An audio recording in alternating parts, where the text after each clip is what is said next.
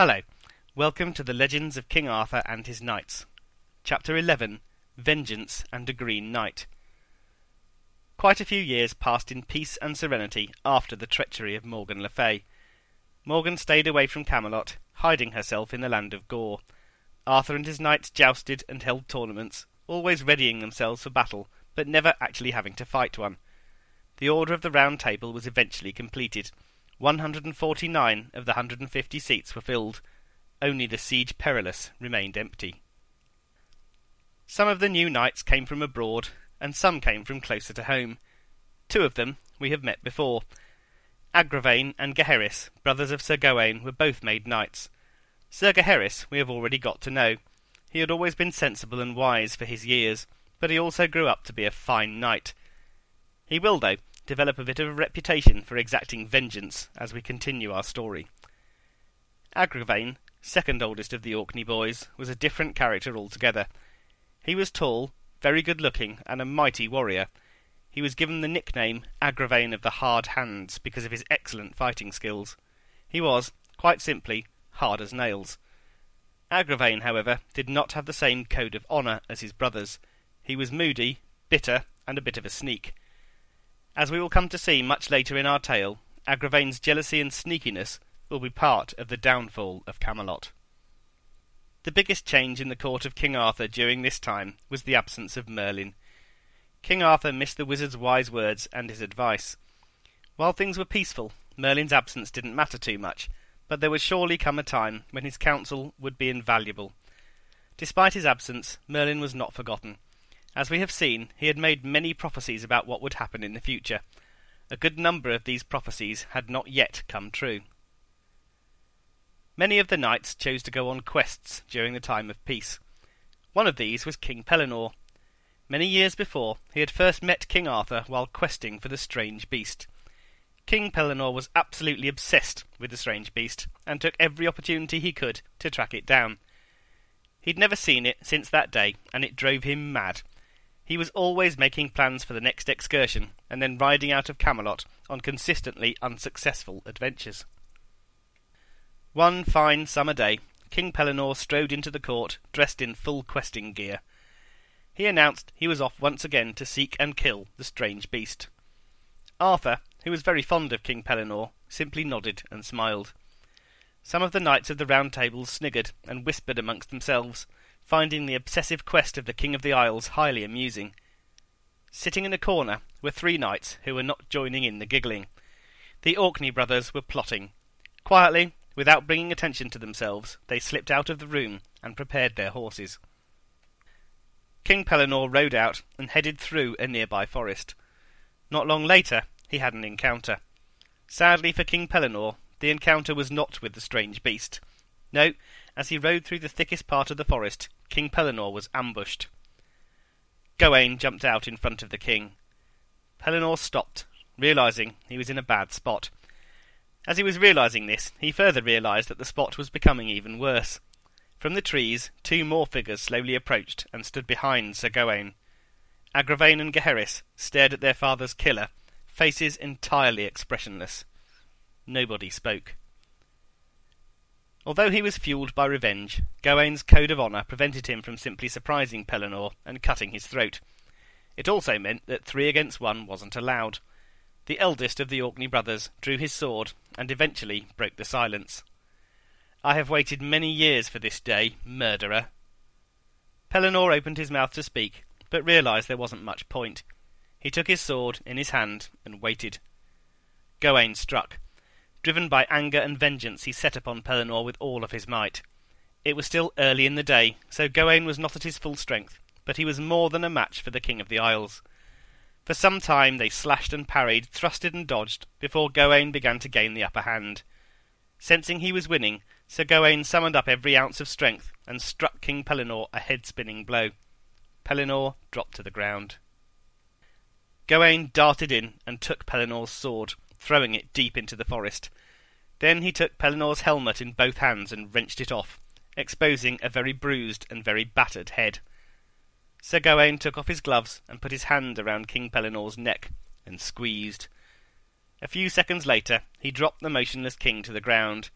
Silently he put on his gloves, signalled to his brothers, and left the dead king where he dropped him. Except that he wasn't dead. Not long later, Sir Kay and Pellinore's son, Sir Tor, rode by. King Pellinore, very weak but awake, tried to cry out. Tor, dear son, do not ride on, I need you. Sir Tor heard the voice, but either didn't believe it was his father, or had a reason for wanting him dead. Either way, he didn't stop, and left his mortally wounded parent where he was. That was Pellinore's last chance. Later that evening, Sir Gawain came back to the spot where he had strangled the king. On seeing the King of the Isles was not quite dead, but was suffering and in pain, Gawain put him out of his misery. One sword swing was enough to remove the head of the King of the Isles. This time, Pellinore was definitely dead. Two of Merlin's prophecies were fulfilled that day. Gawain, as predicted, had avenged the death of his father. As predicted, King Pellinore had been failed by his best friend, in this case his son, in his hour of greatest need. Unknown to most, a third prophecy had already come true. King Pellinore had told King Arthur the name of the man, King Arthur's own nephew, who would eventually cause the destruction of his realm. Whether it was because everyone thought Gawain killing Pellinore was fair enough, or whether they were just not too bothered, the death of the King of the Isles didn't seem to cause much of a stir. Everything went on as normal. Normal, that is, until the court received a very strange guest. Christmas time had come to Camelot, and the knights of the Round Table were in good spirits. The festivities had lasted a week, and the New Year party was in full swing. King Arthur and Queen Guinevere were happy and content as they enjoyed the celebration. Sir Gawain sat on one side of the Queen, soaking up the atmosphere. Sir Agravain of the Hard Hands sat on her other side, enjoying himself despite his sour nature. The mood turned very quickly, though, when an unusual visitor strode into court. The visitor was a knight, that much was certain. He was riding a horse, was dressed in a knight's clothing, and wielded a particularly ugly and fearsome axe. The knight was unusually large. However unusually large he was, though, this was not what most of the court noticed about him. What was far more unusual was that everything the knight wore, and everything he carried, was a particularly lurid shade of green. Also, for some reason, he carried in his left hand a cluster of holly. Silence fell over the party.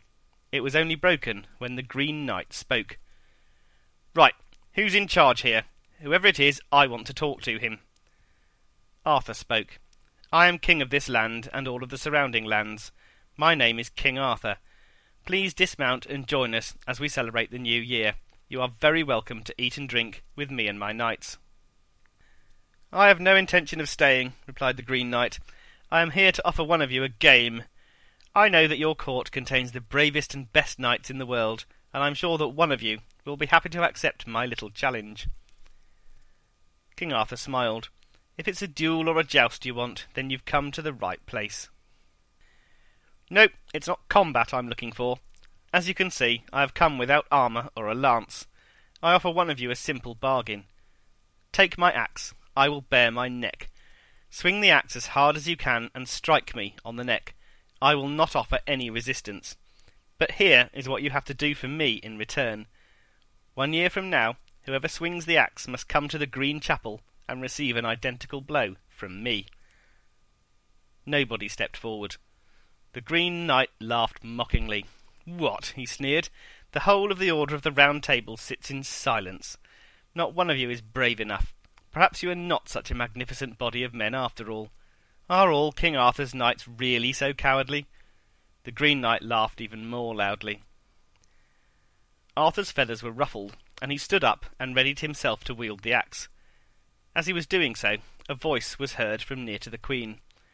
I ask you, sir, give this honour to me. Arthur turned round. Sir Gawain had risen from his seat and was approaching. He took the axe from Arthur's hand. Just to be sure you understand, the Green Knight said to Sir Gawain, you will strike the blow today, and in a year's time you will come to the Green Chapel and receive a blow in return from me. When you have struck the blow, I will tell you how to find me and my home. With that, the Green Knight bowed his head slightly, his long hair fell forward, and his neck was exposed. He stood and waited for the axe blow. Sir Gawain wasted no time. He ran his finger lightly across the axe blade and drew blood. The blade was incredibly sharp. Surprised and a little nervous, he prepared to strike. He lifted the axe above his head and brought it down with every ounce of strength he could muster. He was as accurate as always, and the axe blade made contact with the Green Knight's neck. A reasonably competent strike would have been enough to do plenty of damage to a neck, even a strong green one. Sir Gawaine's blow was no ordinary blow. As soon as the axe started its arc towards the neck, it was obvious what was going to happen. The axe struck. The Green Knight's head, long flowing locks and all, was severed and fell on the floor with a thud. For a moment there was silence. The head rolled across the floor. A couple of knights kicked at it as it passed them. Blood spurted upwards from the part of the neck which remained attached to the Green Knight's body, like a red fountain. It was not a particularly decorative fountain, of course, given that the blood clashed violently with the Green Knight's general greenness. What made the court silent was that the Green Knight's body appeared to be entirely unaffected by its lack of head. It spectacularly failed to fall to the floor. In fact, it strode towards the place where the head came to rest, and picked it up. The Green Knight held the head up towards Sir Gawaine and the Round Table. Rather scarily, its eyes opened and focused on the baffled knight. The mouth opened. Be prepared to stick to your side of the bargain, Sir Gawaine. I am known by most people. Just ride out from here and ask for the Knight of the Green Chapel. You will be shown the way. See you in a year. The Green Knight mounted his horse in a more agile manner than one would expect, given that he was holding on to his head as he did it. Then, reins in one hand and head in the other, the Green Knight rode from the court. King Arthur and his knights, mystified and a little scared, carried on with their New Year meal. The party atmosphere didn't return. Nearly a year passed. Britain was at peace, and the knights had a few adventures. At Halloween the following year, Sir Gawaine announced it was time to go and seek the Green Chapel. He had to be there to receive his blow by New Year, and he wanted to make sure he found it in time. On November the first, he rode out from Camelot. Sir Gawaine rode up to North Wales. He had been told he would find the Green Chapel easily when the time came, but by Christmas he was getting worried. He was cold and hungry, and still had no idea where the Green Chapel was located. As he was getting desperate, he spotted a shimmering castle in the distance. Sensing it might be his last chance, the knight rode up to the castle and asked to be let in. He was warmly welcomed by the lord and lady and all of their court. Also there was an old woman, who Sir Gawaine nodded to politely as he entered the fortress. That night there was a feast. Sir Gawaine ate hungrily and enjoyed himself despite knowing he had only a few more days before he had to be at the Green Chapel. He told the lord who he was and why he was there. When he heard why Gawaine was in North Wales, the lord laughed. You've come to the right place. The Green Chapel is only two miles from here, and you have a few days before you need to be there. Rest here with us. We will take care of you until it is time. I will give you a guide to take you to the chapel at New Year. Until then, make yourself at home. For three days we'll feast, and then the following morning I will be going out hunting. While I hunt, you must stay here. When I return from the hunt, I will give you whatever we catch. In return, I ask you to give me anything that you receive while resting in my castle. Gawain accepted the offer and relaxed a little. If he was going to lose his head to the Green Knight, at least he was going to be comfortable for his last few days. Three days of feasting were enjoyed by all. When the next day dawned, Gawaine slept. The Lord rode out with his hunting party, leaving the Knight of the Round Table to his slumbers. Not long after the lord had gone, Sir Gawaine received an unexpected visitation. He rubbed his eyes to see who had entered his room. He was delighted to see that it was a very beautiful woman. He was less delighted when he realized the woman was the lady of the castle. Sir Gawaine, said the lord's wife, I have come to talk of love. I may be the lady of the castle and the wife of the lord, but I would much rather be with you. Gawaine felt the panic rise up. He was the guest of the Lord, and the Lord's wife was declaring her love for him. He smiled and spoke cleverly, making a joke of the lady's words while trying not to offend her. He explained carefully that he was a guest in their castle and was in no position to return her feelings. In the end, he managed to convince her to go in exchange for a single kiss. The lady left Sir Gawaine's room, and he breathed a sigh of relief. Later that day, the lord and the hunting party returned. the Lord presented Sir Gawaine with a fine deer, and asked to be given whatever Gawaine had acquired that day. The only thing Sir Gawaine had acquired was a kiss from the lady, so he planted a kiss on the Lord, and stepped back. That is all I have received today, said Sir Gawaine. If the Lord was shocked in any way, he didn't show it. He laughed, and Gawaine laughed along with him. Then they ate heartily. Before they went to bed, the Lord told Sir Gawaine they would strike the same bargain the next day. Gawaine nervously accepted. The next day, exactly the same thing happened. This time Sir Gawaine managed to persuade the lady to leave his room in exchange for two kisses. When the lord returned from his hunt, he presented Gawaine with a boar which he had hunted. In return, he received two kisses from the knight. Again they laughed, and again they went to dinner. Again the lord told Sir Gawaine they would strike the same bargain the following day. The next day, of course, the same thing happened again. This time three kisses had to be given, and still the lady would not leave. If you will not accept my love, Sir Gawain, then you must accept another gift. The lady tried to give Gawain her ring. It was made with the finest gold and had a sparkling diamond set in it. Gawain replied he did not have anything of such great value to give her in return, and he could not accept it. The lady nodded, but was determined to give the knight a gift, so she offered something much less valuable. She gave him a green silk belt. Gawain, thinking he could accept something relatively worthless, agreed to take it. Then she told him it was a magical belt, and would protect him. Whoever wore the belt could not be killed. Gawaine, not sure whether he was doing the right thing, took the belt, and the lady left his room. When the lord returned, he gave Gawaine a fox skin. Gawaine returned three kisses. He did not, though, give the lord the green silk belt. The lord and his guest went to dinner. New Year arrived, and the lord was as good as his word. He provided Sir Gawaine with a guide, and wished him luck in his encounter with the Green Knight. Sir Gawaine said good-bye to his generous hosts. Then Dressed in his full armour, and secretly wearing the green silk belt, he rode off, following his guide. They had not ridden far when the guide stopped. Sir Gawaine, he said, this is a dangerous game. The Green Knight is fearsome and very fond of fighting and killing. Nobody has ever entered the Green Chapel and lived. He has killed them all. I suggest you ride away from this place. Go, get away while you can. I will not tell a soul you didn't meet him. Your secret would be safe with me. Now ride away and save yourself. Much as he might have wanted to, Sir Gawaine knew he couldn't flee from his bargain with the Green Knight. He thanked the guide, but insisted that they carry on.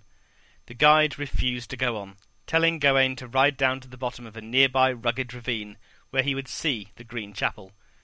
Saying his goodbyes quickly, the guide rode off. Sir Gawaine rode down into the ravine, but saw only a crevice in one of the crags. There was no chapel. Then he realized the crevice was the Green Chapel. He shouted out his name and called for the Green Knight to come out and give him the axe blow he had come for. A voice was heard from the bank above him. Sir Gawaine looked up. The Green Knight was on his way down, and he was carrying a very nasty-looking Danish axe. He greeted Sir Gawaine politely, but brandished the axe. Sir Gawaine gulped, and prepared for his fate. He bared his neck, and waited. The Green Knight raised his axe. Gawaine waited. The Green Knight tensed the muscles in his arm, and the axe began its deadly arc.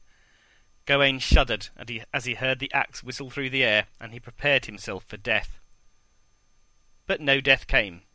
Yet. The axe blow was halted before the blade reached Sir Gawaine's neck. The Green Knight mocked him. I didn't think a knight as brave as you would flinch from a little axe, he scoffed. Now bare your neck again, and I will have another go. This he did, and this time Sir Gawaine did not move at all. Again, though, the axe was brought to a halt before it severed Sir Gawaine's head. King Arthur's knight was angry by now, and told the Green Knight in no uncertain terms to get a move on. The Green Knight swung for a third time, and this time the blood flowed. Not much blood flowed, however. The Green Knight slowed it in the air, and simply nicked Sir Gawaine's neck. Gawaine jumped up and declared he was bleeding, and therefore the blow had been struck. The bargain was complete. The Green Knight spoke. Sir Gawaine, you have received the blow and are now free from our pact. You have proved yourself to be a true and honest knight. Three times I rode out hunting, and three times I gave you what I had caught. Three times you gave me what you had received that day, kisses from my wife. Although she declared her love for you, you kept your honour. Yes, I am the lord of the castle, and my name is Bertilac. The old woman at my court is none other than Morgan le Fay. She put this enchantment on me and my wife in order to test the honour of the court of King Arthur. She hoped that you would fail and bring disgrace upon him, but you haven't. Except that you still have my wife's belt. You should have declared that you had received it, Sir Gawaine. That means that your honour is tainted just a little. Now ride back to Camelot and tell King Arthur of your adventure. Sir Gawaine did just that, feeling ashamed he had not given Bertilac the belt. King Arthur praised him for his success, and told him not to be too hard on himself. Gawaine, though, continued to wear it as a reminder of his shame, just so he'd remember to be entirely honest in the future. For a time, the rest of the knights also wore a green silk band to give him their support and make him feel better. Pretty soon, he did feel better. He may have lost a little bit of his honour, but at least he still had his head. If you're enjoying the podcast, I'd be very grateful for a good review on iTunes. If you'd like to contact me, then please do so by email at mythandhistory at gmail.com or on Facebook at Paul Vincent Myth and History. Please also check out the podcast website www.mythandhistory2.podbean.com. You may also like to check out my other podcast, The Myths and History of Ancient Greece, available at www.mythandhistory.podbean.com. Next week, our story will change direction slightly as we go back to see what happened to the small son of King Ban, who we last saw being taken into a lake. Until then, have a great week, and I'll speak to you next time.